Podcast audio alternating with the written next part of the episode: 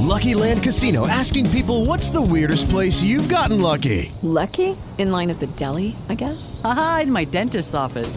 More than once, actually. Do I have to say? Yes, you do. In the car before my kids' PTA meeting. Really? Yes. Excuse me, what's the weirdest place you've gotten lucky? I never win and tell. Well, there you have it. You can get lucky anywhere playing at LuckyLandSlots.com. Play for free right now. Are you feeling lucky? No purchase necessary. Void where prohibited by law. 18 plus. Terms and conditions apply. See website for details. Radio Plus. Sedno sprawy. Gościem sedna sprawy jest dzisiaj Adam Bielan, prezes Partii Republikańskiej, eurodeputowany Prawa i Sprawiedliwości. Dzień dobry, panie prezesie, witam. Dzień dobry. Panie prezesie, jak spojrzymy na rzeczywistość kilka miesięcy po, po wprowadzeniu kolejnych pakietów europejskich sankcji, no to no, brutalna prawda jest taka, że to e, kryzys energetyczny, z którym zmagają się e, kraje właśnie wspólnoty, e, no, w nas uderzał, będzie jeszcze bardziej w kolejnych miesiącach. W Rosji efektów tych sankcji szczególnie nie widać. Dlaczego tak się stało? Jeżeli wgłębimy się w dane dotyczące rosyjskiej gospodarki, to tam widać krach gospodarczy w poszczególnych gałęziach przemysłu, choćby nie wiem, przemysł samochodowy praktycznie zamarł e, i jestem przekonany, że za kilka miesięcy Putin będzie mieć e, olbrzymie problemy, jeśli chodzi o erupcja, erupcję frustracji społecznych. Ale kilka miesięcy temu właśnie to słyszeliśmy. Za kilka miesięcy będzie miał Natomiast... olbrzymie problemy. Te kilka miesięcy minęło i no, teraz jak no, nawet rozmawiam z ludźmi mieszkającymi broni, w Rosji, bo są tacy Polacy, broni... mówią, że tych efektów sankcji po prostu nie widać, że, że Rosjanie tego nie czują. Nie no, widać pozamykane sklepy z y, towarami z zachodu, do którego szczególnie mieszkańcy dużych miast jak Moskwa czy Sankt Petersburg byli y, przyzwyczajeni. Natomiast to, co broni y, Putina na krótką metę, i to trzeba wyraźnie powiedzieć, to jest kwestia mm, kilku najbliższych miesięcy, no to fakt, że w wyniku sankcji poszły w górę ceny surowców energetycznych, ale tak naprawdę te ceny szły już w górę mm, przed y, sankcjami, przed y, kolejną inwazją Rosji na Ukrainę, bo Putin zakręcał gaz mm, w gazociągach do Europy już jesienią ubiegłego roku. To była jakaś świadoma polityka, e, która była e, obliczona na to, że społeczeństwa Europy szczególnie Europy Zachodniej, stracą cierpliwość do polityki wspierania e, Ukrainy i zaczną się domagać luzowania sankcji. Musimy mm, zagryźć, e, e, zacisnąć zęby i, i przejść przez rzeczywiście trudną jesień i, i być może trudną zimę, ale jestem przekonany, że mm, po tych dwóch sezonach, po tym sezonie grzewczym uzależnienie Europy od Rosji będzie znacznie mniejsze, dlatego że... No tak, tylko że panie prezesie, przepraszam, że słowo wejdę, ale jak mówi deputowany do Parlamentu Europejskiego o tym, że musimy zacisnąć zęby, to to trochę inaczej wygląda niż z perspektywy yy, no, gdzieś mieszkańców polskiej prowincji, którzy nie mogą teraz kupić ja węgla. Mówię o całej Europie. To zaciskanie zębów pytanie... wygląda dużo trudniej, prawda? Ale pytanie, panie redaktorze, co pan proponuje? Czy w związku z tym mamy finansować dalej rosyjską machinę y, wojenną? Czy jest pan no, pytam, czy Europa jest bezbronna wobec tego szantażu energetycznego Rosji? Czy, czy jest jakiś sposób na obniżenie cen energii w Europie? No bo y, no, premier Morawiecki y, chociażby ostatnio był aktywny dyplomatycznie w sprawie działań, no, rozmawiał z Emmanuelem Macronem, francuskim prezydentem, w sprawie możliwych działań, które przyczyniłyby się do obniżenia cen energii. Czy Unia Europejska coś może tutaj zrobić faktycznie? Europa jest zdecydowanie za mocno uzależniona od rosyjskich węglowodorów i Polska była tym krajem, który zwracał na to uwagę. My byliśmy krajem, który starał się zablokować budowę gazociągu Nord Stream 2 i zresztą dzięki naszym działaniom i dzięki działaniom e, ówczesnego prezydenta Stanów Zjednoczonych Donalda Trumpa opóźniono tę budowę na tyle, że ten gazociąg nie został nigdy otwarty. Natomiast niestety e, wcześniej otwarto gazociąg północny, nitkę e, pierwszą Nord Stream 1. E, gdyby nie ten gazociąg, nie byłoby dzisiaj tych problemów, nie byłoby wojny, nie było inwazji rosyjskiej na Ukrainę, bo Putin nie najeżdżałby kraju, przez którego, prze, przez którego terytorium przechodziłoby e, większość transportu e, gazu, ropy do Europy Zachodniej. Więc e, winą za to, że Putin zdecydował się na agresję na Ukrainie, należy obarczyć tych, którzy doprowadzili do otwarcia gazociągu północnego. Bez niego nie byłoby tej agresji, nie byłoby tych problemów. Musimy o tym pamiętać. E, to teraz trochę o sytuacji w kraju tej politycznej czysto porozmawiajmy.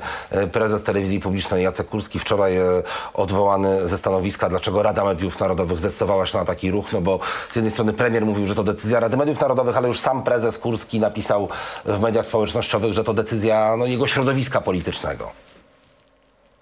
Nie znam e, uzasadnienia tej decyzji. Mogę tylko odesłać do pana przewodniczącego mm, Krzysztofa Czabańskiego, e, który stoi na czele Rady Mediów Narodowych. Dowiedziałem się o tej decyzji z mediów, więc trudno mi spekulować na temat powodów e, mm, odwołania pana Jacka Kurskiego z funkcji prezesa telewizji publicznej. No ale panie prezesie, no zdajemy sobie sprawę i nasi słuchacze też, że Rada Mediów Narodowych zrobiła to dlatego, bo y, miała to zrobić, tylko no dlaczego na, na tym najwyższym politycznym poziomie taka decyzja zapadła. Nie pytam o motywy Rady Mediów, no bo wiadomo, że no, w tej sprawie decyduje kierownictwo Prawa i Sprawiedliwości. No nie ma co się oszukiwać.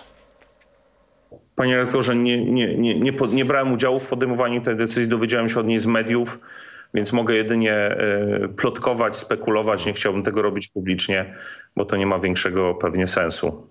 E, były prezes TVP Jacek Kurski wejdzie do rządu? Nie wiem, czy ma takiego rodzaju ambicje, e, nie wiem, czy dostał taką propozycję. Myślę, że musimy poczekać kilka dni. Mm, sądzę, że tutaj wiele osób jest zaskoczonych rozwojem wydarzeń, więc Znając y, już ponad ćwierć wieku Jacka, wiem, że z całą pewnością długo bezczynny być nie będzie chciał. Mhm, ale no jak rozumiem, jest już przygotowywana, czy jakieś przymiarki są czynione do rekonstrukcji rządu, która miałaby w najbliższym czasie się odbyć, to koalicjanci na poziomie koalicyjnym też chyba rozmowy jakieś na ten temat są prowadzone. A pan, przypomnę, jest Owszem, szefem Partii Republikańskiej, jednego z koalicjantów Zjednoczonej Prawicy. Ma pan rację, ale mm, żadne zmiany dotyczące naszego udziału czy naszej reprezentacji w rządzie nie są planowane. W tym sensie to jest decyzja też wewnętrzna w Prawie i Sprawiedliwości dotycząca obsady poszczególnych resortów, które według umowy koalicyjnej przypadają temu grupowaniu. E, mieliśmy pierwsze posiedzenie. Pamiętajmy, że mamy pewną przerwę w pracach Sejmu. Było pierwsze posiedzenie takie powakacyjne w ubiegły piątek po to, żeby przyjąć e, pakiet ustaw, e, nowych ustaw, dodatkowych ustaw, które mają złagodzić skutki tego kryzysu energetycznego, o którym rozmawialiśmy na początku wywiadu, szczególnie złagodzić te skutki dla osób najgorzej sytuowanych, najgorzej zarabiających. No nie, tam nie ma różnicy. Natomiast nie, zarabiając, zarobki nie mają znaczenia. E, e, zarabiający 30 tysięcy dostanie takie niektórych... samo dofinansowanie jak zarabiający 3 tysiące. Ma znaczenie, co wkładamy do pieca tylko. Przy niektórych mechanizmach te zarobki będą miały znaczenie, e, natomiast większość propozycji oczywiście dotyczy wszystkich Polaków, którzy ogrzewają swój dom węglem, peletem, drewnem. A do rekonstrukcji wracając, na jakim poziomie są te rozmowy? Wracając do rekonstrukcji? Myślę, że musimy poczekać jeszcze kilka tygodni. Ja znam oczywiście pewne e, przymiarki personalne, natomiast no, nie chciałbym tutaj wzbudzać jakiejś niezdrowej e, sensacji, e, spekulując, którzy... Jasne, to już tak kończąc ten wątek, rekonstrukcja rządu za kilka tygodni i to będzie kilka zmian?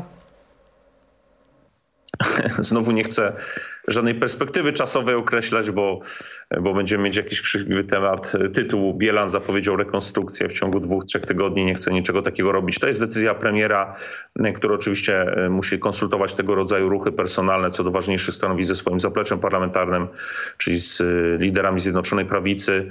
E, rekonstrukcje rządu są czymś normalnym. Co kilka miesięcy premier decyduje o zmianie obsady jakiegoś stanowiska. Oczywiście czasem mamy zmiany nagłe wynikające z, z, z jakiejś potrzeby chwili, ale, ale bardziej tutaj chodzi chyba o taką rekonstrukcję strategiczną przed wejściem w ostatni sezon przedwyborczy, o, o no, sezon polityczny. o tych zmianach nagłych wiedzą akurat e, najwięcej w ostatnim e, czasie. Dwie się przytrafiły.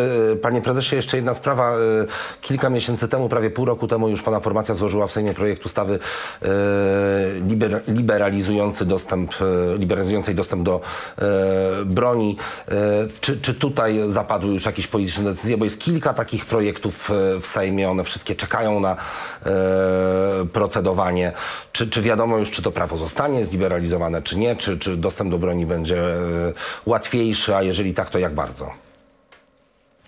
Tak, prace toczą się, zarówno prace wewnątrz Zjednoczonej Prawicy. Na posiedzeniu Rady Koalicji powołaliśmy zespół wewnętrzny, który e, e, pracuje nad e, scaleniem kilku różnych e, projektów ustaw. Mm, e, Z drugiej strony toczą się takie wstępne prace legislacyjne, to znaczy mamy opinię Biura Analiz Sejmowych wobec wszystkich projektów. Wobec naszego ta opinia jest chyba stosunkowo najlepsza. Mm, Biuro Analiz y, zwróciło uwagę na, na pewne kwestie, które należało poprawić i one zostały poprawione w formie autopoprawki. Czyli koalicyjny E, zespół papier- teraz wypracuje e, projekt e, taki zawierający elementy tych, które już zostały złożone do laski marszałkowskiej, tak? W zasadzie już wypracował. W dużej mierze ten projekt jest gotowy. Czekamy w tej chwili. Myślę, że to potrwa jeszcze 2-3 tygodnie. To będzie rządowy projekt? zakończyć tę pracę. Słucham? To będzie rządowy projekt czy poselski? Nie, to będzie projekt poselski. E, No i później musi oczywiście zapaść decyzja e, polityczna. Mam nadzieję, że to się wydarzy e, jeszcze jesienią tego roku. To jeszcze jedna ostatnia już e, sprawa, panie prezesie. Włodzimierz Czarzasty, współprzewodniczący Lewicy, wczoraj e, mówił e, w tym studiu, głupotą nazwał to, że Komisja Europejska Polsce nie, nie wypłaciła żadnych środków na, na pomoc uchodźcom. Mówił, że 500 euro dziennie na uchodźcę powinno być wypłacane jego zdaniem. Czy, czy Polska jakąś presję wywarła na Komisję Europejską? Czy faktycznie w tej sprawie zrobiła wszystko, co mogła, żeby jakiekolwiek środki uzyskać? Oczywiście, że robimy bardzo dużo. Mówi o tym premier na każdym spotkaniu z Ursulą von der Leyen, mówią nasi urzędnicy. Ale jest jakaś Problem w perspektywa tym- otrzymania tych środków, czy, czy w ogóle nie ma tematu Problem w dzisiaj? tym, problem w tym, że żeby przeznaczyć naprawdę takie środki, które mm, są potrzebne, trzeba zmienić budżet europejski. A żeby zmienić budżet, trzeba zwołać konferencję międzyrządo- międzyrządową i wszystkie państwa, również tak skąpe państwa jak Holandia czy, czy, czy niektóre kraje skandynawskie muszą wyrazić na to zgodę. Tymczasem te kraje mają usta pełne frazesów o solidarności europejskiej, o praworządności, ale gdy przychodzi do tego, żeby podejmować odważne decyzje, no to oczywiście y, y, mm, nie są do tego gotowe. Przypomnijmy sobie kryzys migracyjny w 2014-2015 Tak, już do kropki, roku, kiedy politycy europejscy mówili o tym, że będą karać finansowo Polskę za nieprzyjmowanie migrantów z Afryki Północnej w naszym kraju, a dzisiaj, kiedy Polska przyjęła największą grupę uchodźców od II wojny światowej, e, wciąż nie może e, otrzymać pomocy, która, której potrzebujemy. A mówi tu Adam Wielan, prezes Partii Republikańskiej, deputowany do Parlamentu Europejskiego. Bardzo dziękuję za rozmowę. Udanego dnia życzę. Dziękuję bardzo, wzajemnie. Państwu dziękuję bardzo za uwagę. Dobrego dnia, do usłyszenia. Radio Plus. Sedno sprawy. Lucky Land Casino asking people what's the weirdest place you've gotten lucky? Lucky? In line at the deli, I guess? Aha, in my dentist's office. More than once, actually. Do I have to say? Yes, you do. In the car before my kids' PTA meeting. Really? Yes. Excuse me, what's the weirdest place you've gotten lucky? I never win and tell. Well, there you have it. You can get lucky anywhere playing at LuckyLandSlots.com. Play for free right now. Are you feeling lucky? No purchase necessary. Void where prohibited by law. 18 plus. Terms and conditions apply. See website for details.